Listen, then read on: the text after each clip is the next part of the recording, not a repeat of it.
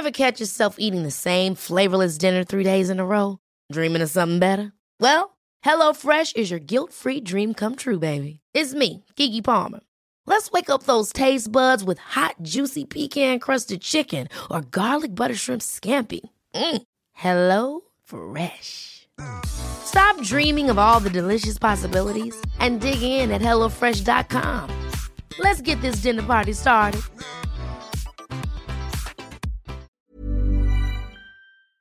Hello, ako po si Kat Ventura, Puma Podcast. You're listening to Teka Teka News. Balitang thinking, hindi breaking. In today's episode, So we are here in undisclosed location where the van is located and yung van sobrang laki niya tabi siya ng FX and uh, FX is tiny naka-cover siya in a blue-green tarpaulin and it smells like rugby in here we take you to and inside the AVSECOM van which was used to transport the body of Ninoy Aquino after he was shot on the tarmac of the Manila International Airport 39 years ago.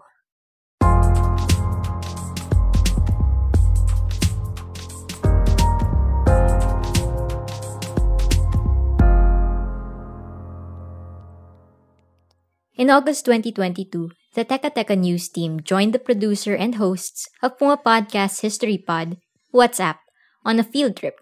It was to an undisclosed location where the Human Rights Violations Victims Memorial Commission, or HRVVMC, has kept an artifact that is intended to be a centerpiece at the planned Freedom Memorial Museum. So, we've, we've left the Panay office.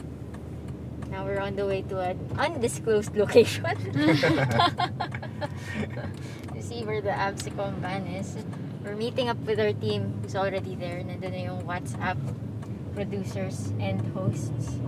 Okay. So, good thing it's not raining. It's really sunny. So, Tanggalin mo yung isa para babalik na lang natin. Para kita yung portion ng van. Okay. So, nung sinabi nilang nasa loob kayo, nasa loob po pala kayo ng van. Akala namin nasa opisina. No, we were in the van. Dito pala kayo.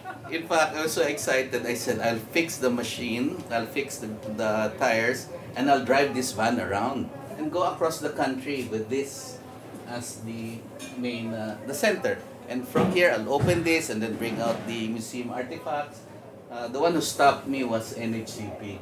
Chuck, don't ever dream of doing that. Why?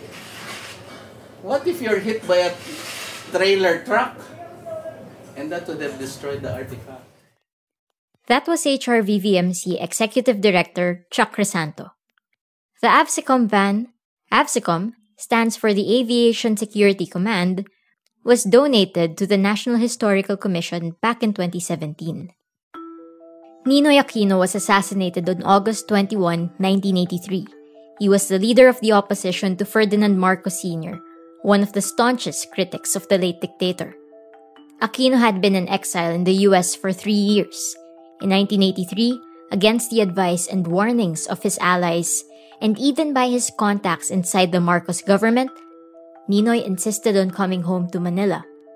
Many feared for his life, and there were insiders who told him he would likely be rearrested immediately, if not assassinated. But Ninoy felt the opposition needed its leader. I am returning to the Philippines because my country is now in crisis. We are in terrible economic crisis, and maybe soon we'll be having a political crisis. I have been away for three years in exile, and uh, the time has come, I think, for me to return so that I can help reorganize the opposition in my country.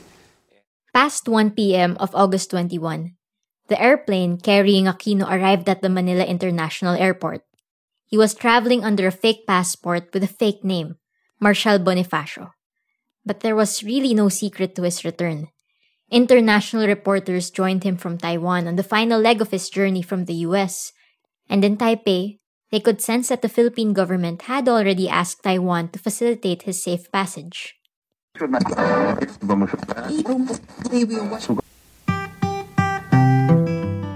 At the Manila International Airport, hundreds of supporters had already massed since the morning.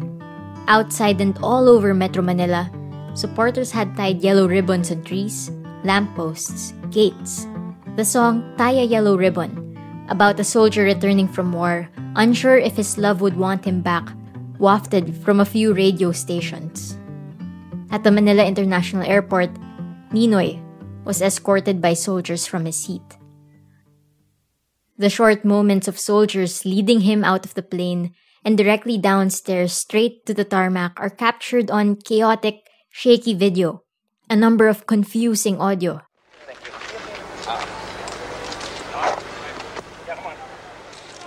Shots are heard. People are shouting and crying. In the confusion and chaos, videos captured panicked faces, people scrambling for any window with a view, but there is no actual shot of the final seconds of Ninoy until photos miraculously snapped by the photojournalist Recto Mercene show Aquino lying face down on the tarmac. There is another man beside him. The two of them are surrounded by AVSECOM agents, their guns drawn and aimed all around them. Mercene's photos snap still images of Ninoy and the other man's bodies being awkwardly loaded onto the AVSECOM van. The other man would later be identified as Rolando Galman. Supposedly, he was Aquino's lone assassin. How he got past the military and AVSECOM security? Nobody could explain. And official stories would later be rejected and debunked by independent investigations. But this episode is not about Galman. It's not even about Ninoy himself. If you want to know more about Ninoy's fateful journey home, Siege Tantenko and Sab Schnabel have an entire WhatsApp episode on that. You can find it wherever you listen to podcasts. Just search for WhatsApp, and the title is The Ninoy Aquino Spy Thriller. This episode is about the lonely and untold journey of the van itself. The van itself has secrets it holds and many tales to tell. The story of how that AVSECOM uh, was taken in is, is, a very nice story all by itself. After Ninoy died, the last exhibition of that was in 1984, was parked. After that, nawala and it was in a junkyard.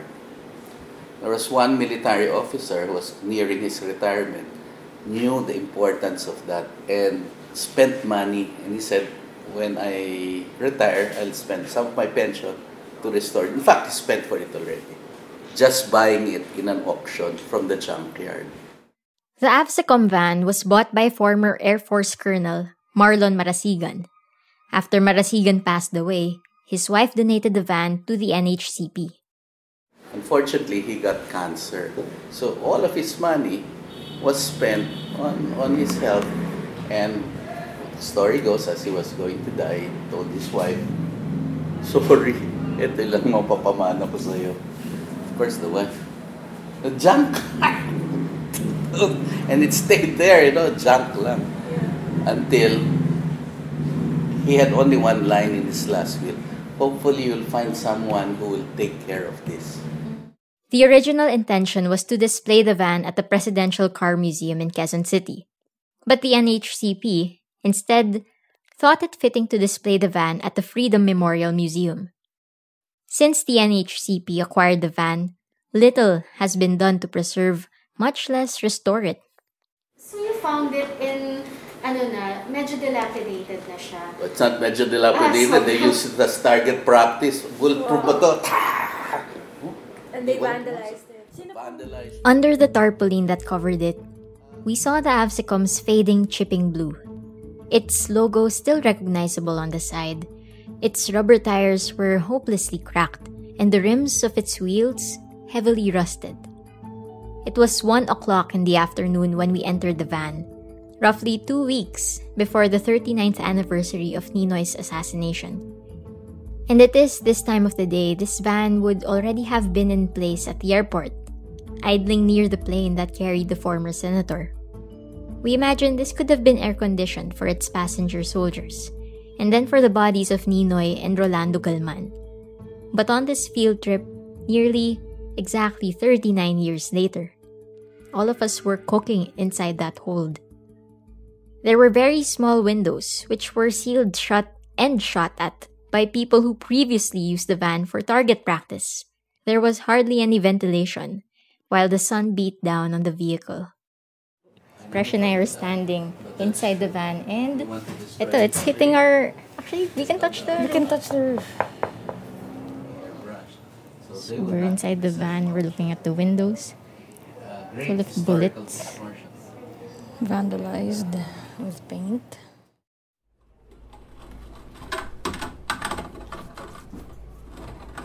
The windshield had been vandalized. May nagpinta ng pokpok at tae. Chuck says there were more graffiti inside by the time they got hold of it, but all that had already been painted over by his team. There were no seats inside, pero may dalawang bangko where Sir Chuck and the WhatsApp team settled to talk. But one thing I noticed was this big hole near and just above the door where a sunroof might have been. That too was covered with a tarp because when it rained, Chuck says the water would get in. Actually, getting in touch with a former armored car restorer, siguro two weeks we would have a, an agreement.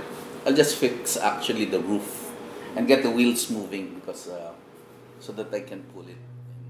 Shortly after Ninoy and his supposed assassin, Rolando Galman, were killed that Sunday afternoon, Marcos held a news conference saying that his government had no hand in Aquino's death. They called it, quote, rub out by communists who wanted to embarrass his regime. Here's Marcos at that press conference. The killing might have been, might have received the blessings of the NPA or the communist hierarchy. Because they A fact finding board led by then Chief Justice Enrique Fernando was created by Marcos. But after several hearings and ocular inspections, all five members resigned due to widespread questioning of their impartiality. A new fact finding board was created, led by retired appellate court justice Corazon Agrava. This became known as the Agrava Commission. After almost a year into its probe, the Agrava board submitted its reports to Marcos in October 1984.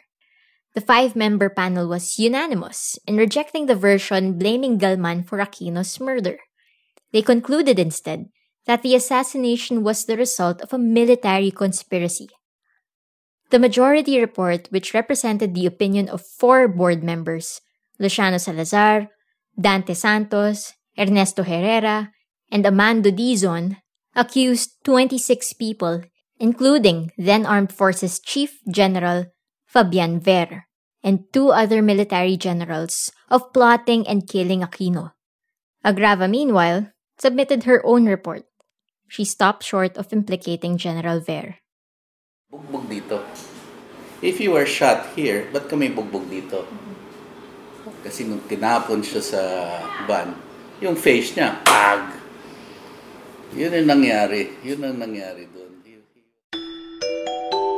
The Agrava report also said that the gun that killed Ninoy was definitely not a 357 Magnum, the same type of pistol that was supposedly found on Galman.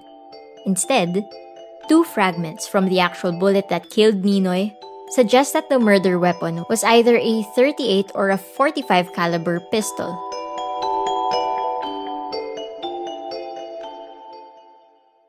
I stood upright inside the van. Maliit lang naman kasi ako. But an average sized soldier could stand at attention here as well. I looked at the floor. It was this discolored metal, with dirt and stains all over. Somewhere, somehow, by my feet, I imagined Ninoy Aquino bleeding to death, if not in fact already dead. Galman, some analysts said, was likely already dead even before Ninoy was escorted from the plane.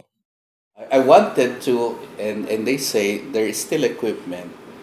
Uh, if I put it inside the van, it can actually detect if there was human blood in the van. I, I talked with a tech guy from France. He's into this business of exhumation of graves. Sabi niya, sir, there is something like this. I do want to do that. Of course, I do remember that a cat also died inside that van. so, what he said the, the technology now can distinguish animal blood from human blood. If I'm able to get that and we're able to detect that there is human blood, what an artifact. Yeah. What an artifact. This is not just some text you can read, some picture you can look at, more than an item you can hold. This is a place you can visit. You can stand right here and see the reality of all it holds. Chuck points out that there is a law to build that museum to further institutionalize the harsh, brutal legacy of the Marcos dictatorship. There is much to capture, like the AVSECOM van, so much to rescue if we could. I'm also in search of the tank where people pushed along EDSA and if I'm able to get it from the AFP already, I'll park it outside and there's where you can push and have a selfie. But nothing is guaranteed, not even with the laws to preserve memory in place, because even laws are vulnerable in the Philippines. I do recognize that the sitting president has the supermajority in both houses. And if they change the law, that would be the will of uh, Congress. But these laws can have certain signals from the president himself. And that signal I've been trying to sit down for the last two months after his uh, election. If he would be gracious enough to give me five minutes of his time so that I can say, sir, this is uh, my position, this is what I'm doing, this is the law, and this is what we're, we're about to do. Uh, my question is, what do you think? I don't know what you think. Whatever it is, Chuck hopes that someday soon, this van will be fixed up enough for the public to view and visit, so that it can host people like us, people like you, who will bother to visit and bother to ask. If I get the kids hold the sign of the AVSECOM van, I think it will uh, be something that may change them. The experience certainly changed me, or at least it inspired all of us during that field trip to ask what secrets does this van hold? What stories may it still tell? Will it all remain hidden under a tarp, as lost and as inconsequential as a dead cat in a junkyard? How much of our history do we know, and yet do not know? And that was today's episode of Teka Teka News. Again, I'm Kat Ventura, the executive producer of Teka Teka. This episode was produced by me and edited by Robbie Alampay. The audio editor is Joe Salcedo. If you like today's episode, share it with a friend or two, and follow Teka Teka and Puma Podcasts wherever you get your podcasts. Again, if you'd like to learn more about the Aquino assassination, look for the WhatsApp episode called The Ninoy Aquino Spy Thriller. At saka, huy, now that the world is starting to open up, we are also thinking we'd like to do more of these field trips. Baka may suggestion kayo magandang bisitahin at gawa ng podcast. Email us at tekateka at pungapodcast.com. We are excited to build our community with you, and if you want to stay in the loop, please go to pungapodcast.com and subscribe to our newsletter. Maraming salamat po.